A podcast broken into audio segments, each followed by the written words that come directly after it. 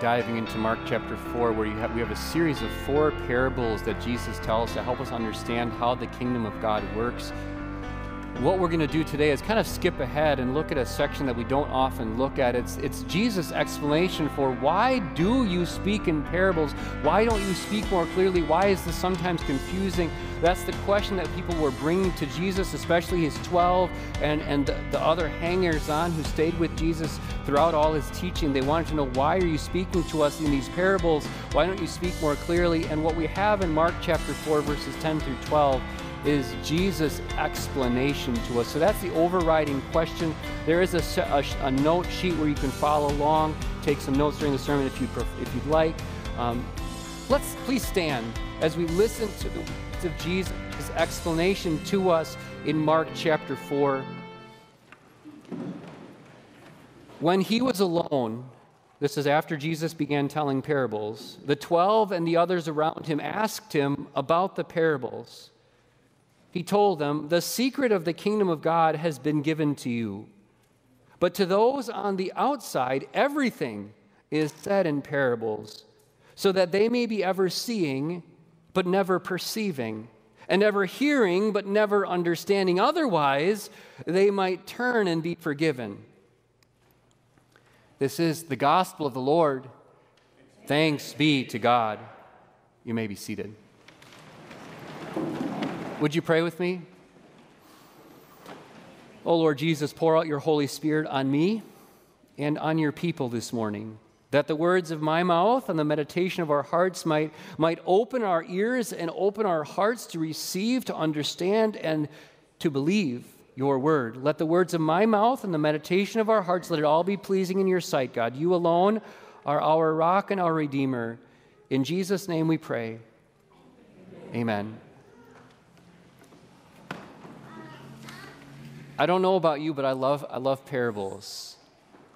I, I love these short little stories that Jesus told, these earthly stories with, with heavenly meanings.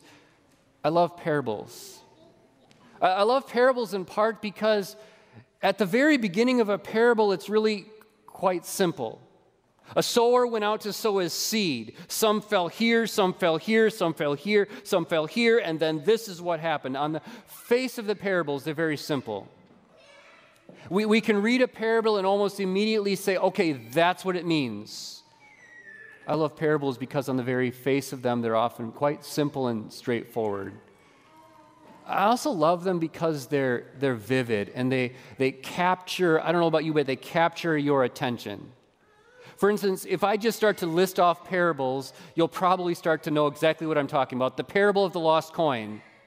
And all of a sudden, you have a picture of a woman running around her house, pulling sofa cushions off, digging, sweeping every corner to find the lost coin. Or if I say the parable of the lost sheep, you immediately have a picture of a frantic shepherd who's like, Where's my sheep? Forget the 99, where's that one?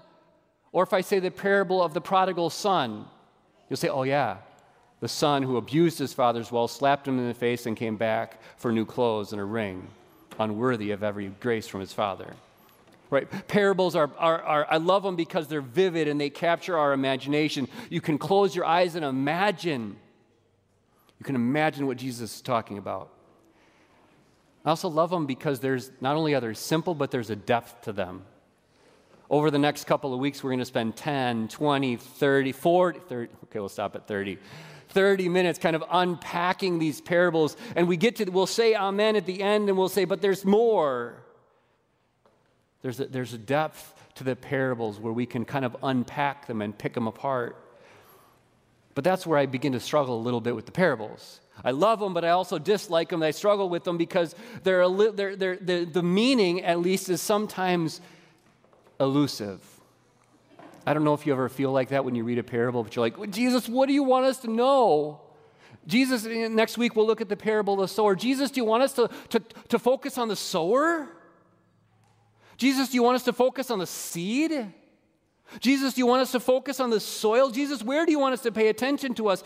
At the seminary, I had a professor who said there's, only, there's a tertium to every parable. There's, there's one main point that we're supposed to draw out of every parable, and everything else is extra details that you really should kind of, kind of push off to the side in favor of the one main thing.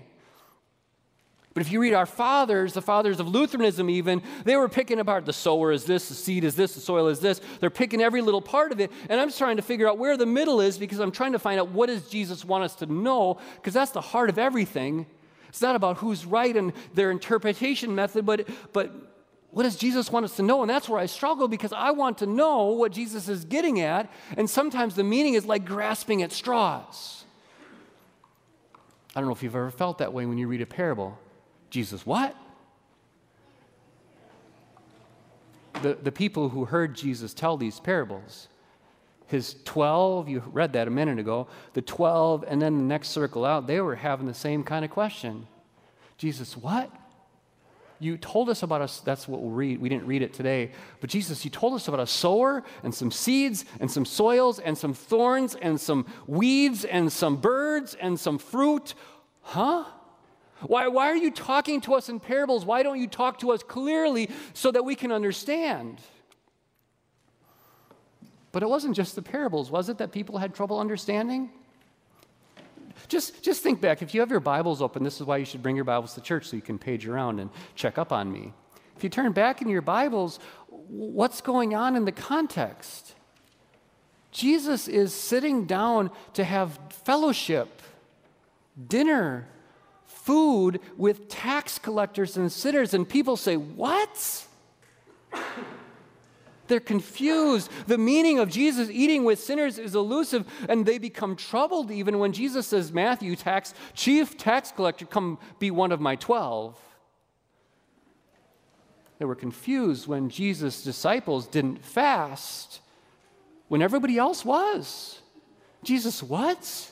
How can your disciples not fast when John the Baptist's disciples fast? And, and then Jesus and his disciples, they're offended by this. They're, they're walking through the grain fields on the Sabbath day, and his disciples are just, you know, you know how you are as a kid, you walk through the grain fields, if you ever do that anymore. You experienced folks know what I'm talking about. You walk through the grain fields and you just run your hands through the wheat and you just kind of like close your fingers and you pick up some heads of grain. And then, if you're really brave, you grind it up in your hands like granola and pop it in little snack for the road. Jesus' disciples were doing that on the Sabbath day and said, Jesus, your disciples are working. How can they do that? And then they're confused even more when Jesus heals on the Sabbath day. It's work. And remember how they dealt with it when Jesus was casting out demons? How does he do that? By the prince of demons? By, the, by Beelzebul? Unless you think it's just the opponents of Jesus who are confused by Jesus, can you imagine how confused, maybe even troubled his parents were? His mom was, and his brothers and his sisters were when Jesus said, You know who my real family is? We looked at this a couple of weeks ago. You know who my real family is? It's people who hold my word, treasure my word, and put it into practice. They were confused. Jesus, what? What are you talking about? What are you getting at? Even Jesus' own disciples were confused by what Jesus taught and what Jesus did. How many of you have been confused by what Jesus does? It just doesn't make sense, does it? We, in Bible class, this always comes up. When there's a healing of Jesus, Jesus says, Don't tell anybody. What? But last week we heard Jesus tell, tell the, the guy who had the demon possessed, demons kicked out, he said, Go tell, tell your people. So some Jesus, sometimes Jesus says, shh, don't tell anybody. And sometimes Jesus says, go tell everybody. What? Can't you at least be consistent, Jesus? What, what I'm getting at is, is sometimes the, the meaning of Jesus, who he is and what he's come to do, and his teachings are, the meaning is elusive. And then you ask Jesus why, and he says, that. Did you catch how troubling his answer is? It's rather troubling. And it's one of those sections of scripture that you just want to like, boop. I, I looked into it. I looked into it, and I'm sure there's a really good rationale. I'm not picking on the people who choose the schedule of readings. But in, the, we, in, our, in our church, we follow a three year lectionary. It's a schedule of readings for each Sunday of the year. And I looked through the three year lectionary, and this, this account shows up three times in the Gospels Matthew, Mark, and Luke. Matthew is the one that's in our schedule of readings. And in the schedule of readings, you can look it up if you want. We read verses 1 to 9 or so. Boop, get to the meaning. Now, I'm sure there's a really good reason for it. Maybe it's just because of time, because it'd be like 30 verses. But we, we, we, we skip over this teaching because it's hard. Did you catch it? To you, he's talking to the 12 and the others around him, to you, the secrets, the mysteries of the kingdom of God have been given. But to those on the outside, so there's an inside and an outside, I speak in parables. I speak everything. So it's not just these parables, it's everything. I speak everything in parables so that they can see but not make sense of it. They can hear but not comprehend. Otherwise, or to put it another way, so that they don't, or in the Greek, lest, it's a negative purpose for you if you want to be nerdy, right? So that they don't turn for forgiveness. Jesus, what?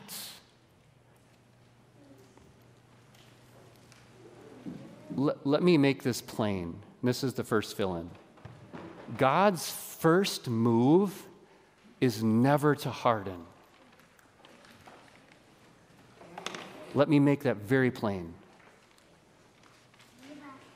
When God came to Pharaoh, let me give you an example. When God came to Pharaoh in Egypt, his first move was not to harden Pharaoh's heart. God's first move in Egypt was what? Moses, go tell Pharaoh what I want him to do. God's first move was to speak through Moses, his representative. God's first move was to show Pharaoh who he was, that he was God alone, and that all of Pharaoh's gods and that Pharaoh himself were nothing compared to the one true God. That's what all the plagues were about. The, the, all the plagues, I know this isn't about the plagues, but all the plagues were about the false gods of Egypt and the true God of Israel, our God. God's first move was to show Pharaoh and say to Pharaoh, I'm God. Listen to me and be saved.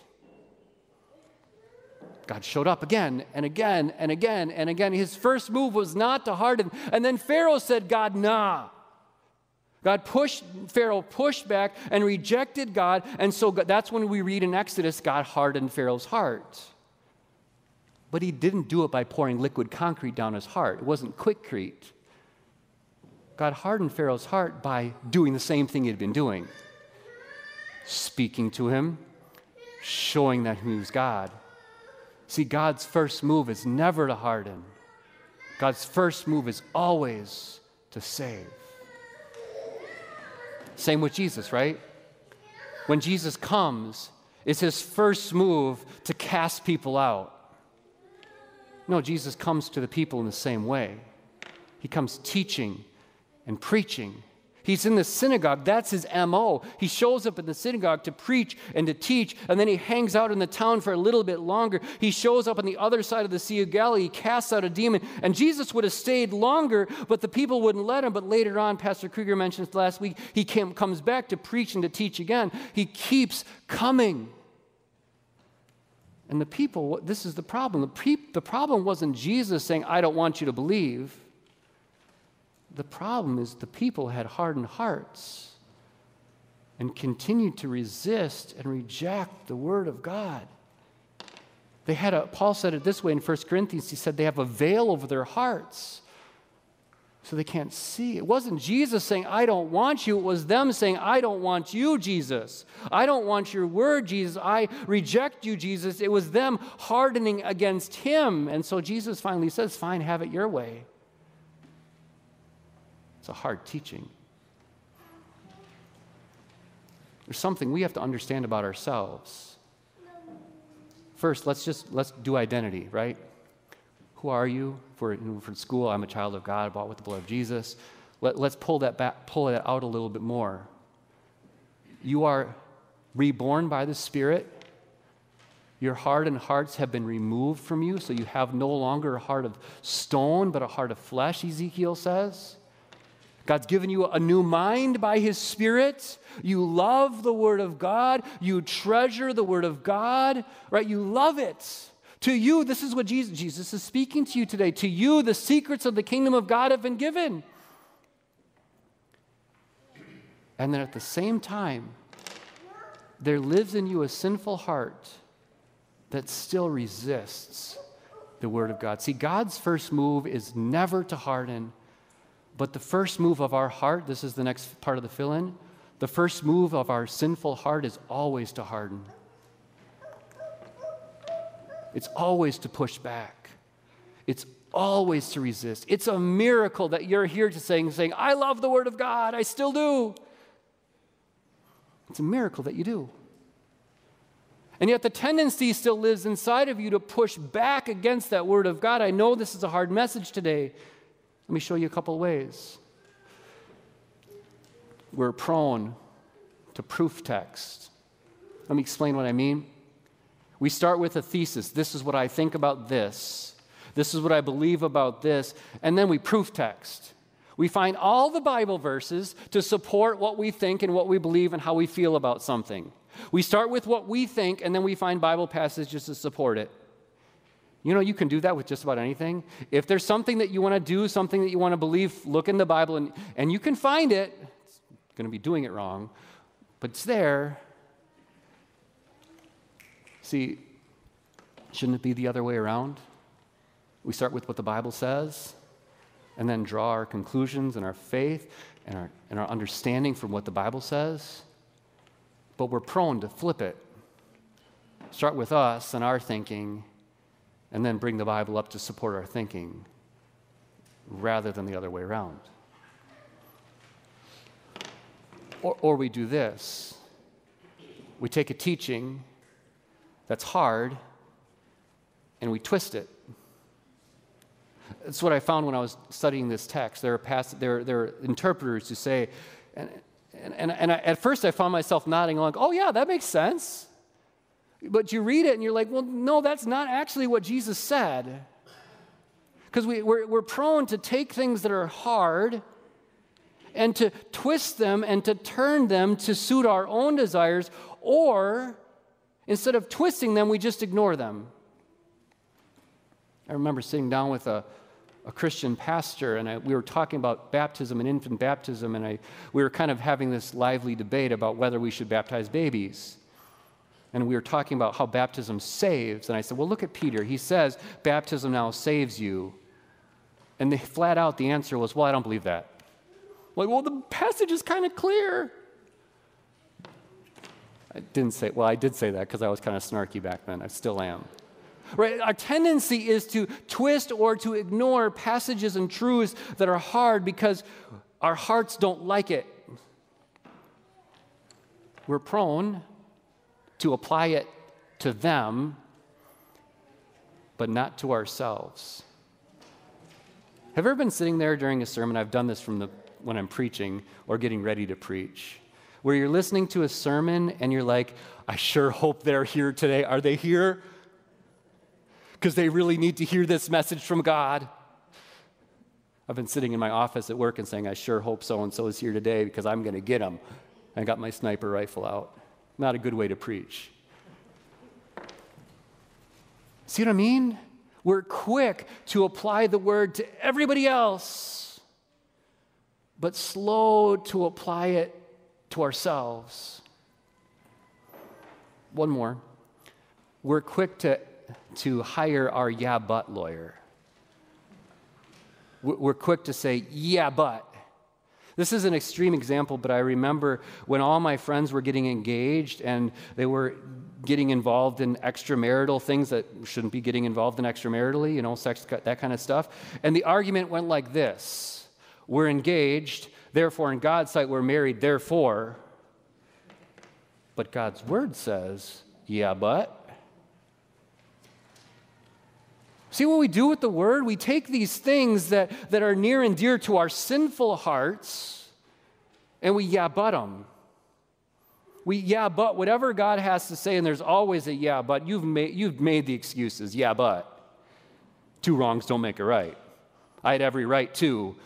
Well, see what we do? Like, this is what I'm, I'm trying to get at. I hope I'm showing you this that you can never be too sure of yourself. This is the fill in. You can never be too sure of yourself. And what I mean is, you can't be trusted. You can't trust yourself. When it comes to God's word and your life and your heart, you can never trust yourself.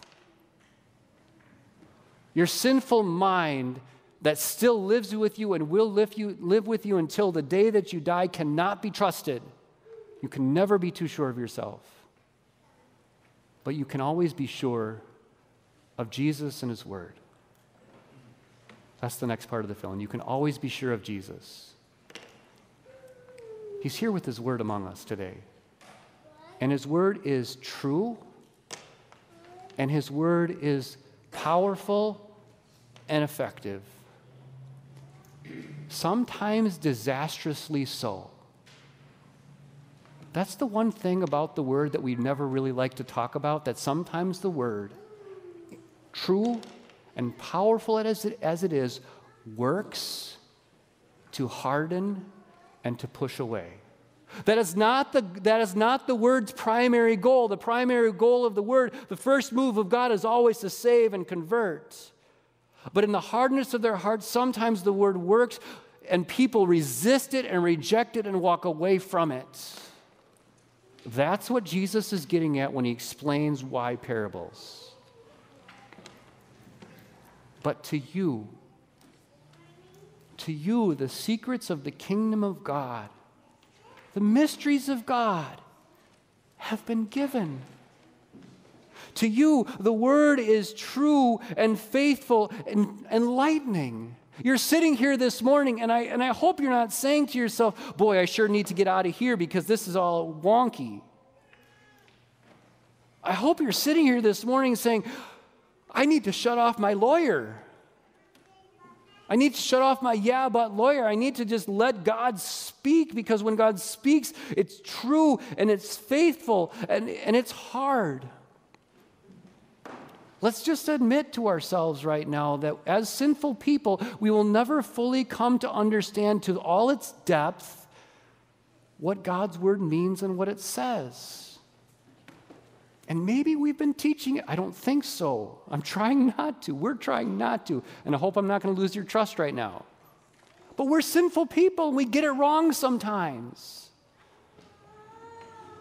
That's why, that's why I'm so thankful for the Word of God because then we can lean back on that Word of God for what is true. We can start every sermon and every conversation and every, every discussion about what is right and wrong with what does God say.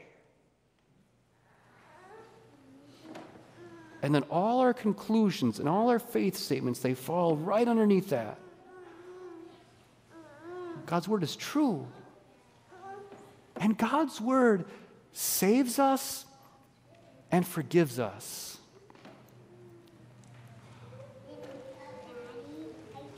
Get figure out what I was going to say again. It's in there somewhere. Sometimes when we think about the Word of God, we talk a lot about it. Like information, like this is what it means, this is what it says, this is how all these things connect, and that's important and powerful and good.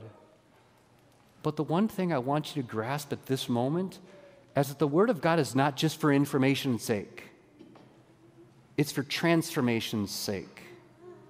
The Word of God that you hear, it actually does what it says. When, I, when Pastor Krieger and I say, or, or anybody else who's, who's absolving sins to the congregation, forgiving sins to the congregation during the service, when we say, In Jesus' name, I forgive you, we're not just telling you that you are forgiven. In Jesus' name, we're actually forgiving you. The Word of God in that moment is actually doing what, it's, what we're saying. And when you take and when you eat, we're not just remembering, God is actually doing something. He's forgiving you, He's making us one. And when water is poured, on anyone's head, in the name of the Father, Son, and Holy Spirit, God's doing something. That is not just a rite of the church that's kind of cute. It is kind of cute. But it's not just that, it's way more than that. God is actually saving and forgiving and cleansing and clothing. See, God's word, you can so be sure of Jesus because his word is true, because his word saves and forgives, because his word changes. This is why I wanted to include verses 12 and 13 of Isaiah, because it talks about the word of God being coming like rain and snow coming down and doesn't return without making the earth bud and flourish, so it yields fruit for the seed. I want you to notice, if you ha- have your Bibles open, verse 13. Notice what happens. Instead of the thorn bush, will grow. I'm going to get these where on because I'm doing it by memory. Instead of the thorn bush, will grow the juniper. Instead of the briar, the myrtle will grow. So when God's word does its work on you, it's not just making you a better version of the sinful self. He's not just taking a thorn bush and then kind of like sanding off the edges of the thorns so you're not quite so abrasive anymore. He's not just taking the briar bush and putting some roses on it so you look pretty. He's not making a better version of thorn bushes or briars. Instead of the thorn bush will grow the juniper, instead of the briar will grow the myrtle. Something new is happening. Transformation. Not a better version of, but something brand new. And what God does through His Word, through baptism, through bread and wine, through preaching, through teaching, through hearing, through reading, what God is doing is making a, a new you in the image of His Son, Jesus more and more every day, giving you the mind of Christ, pouring out His Holy Spirit on you so you can have a better understanding of what He means. So you can have a clear understanding of what His Word says. So that, so that by the Spirit, even when it's totally foreign to us, we can say, okay, God, I don't get it, but I trust you. I don't understand these verses, but you said it, so okay, God, you're God. I believe you. We're just getting started in these parables, and, and I, I guarantee you they're going to be hard. Um, I gave Pastor Krieger the really hard ones. because um, they're, they're, they're, some of them are some of the parables in mark chapter 4 are kind of challenging. Uh, you can read them read them later on you can fig- you'll figure out quickly what i mean. But this is god's promise to us. And because it's god's promise it's our promise to you. That as you hear as you read as you meditate on these words of God, difficult as they sometimes are, God will bless you, and God will change you, and God will open up your eyes so that you see, and open up your ears and your mind so that you understand. Because to you, the secrets, the mysteries of the kingdom of God have been and will continue to be given. Amen. Now, the God of peace grant you peace at all times and in every way. The Lord be with you. With you. Amen.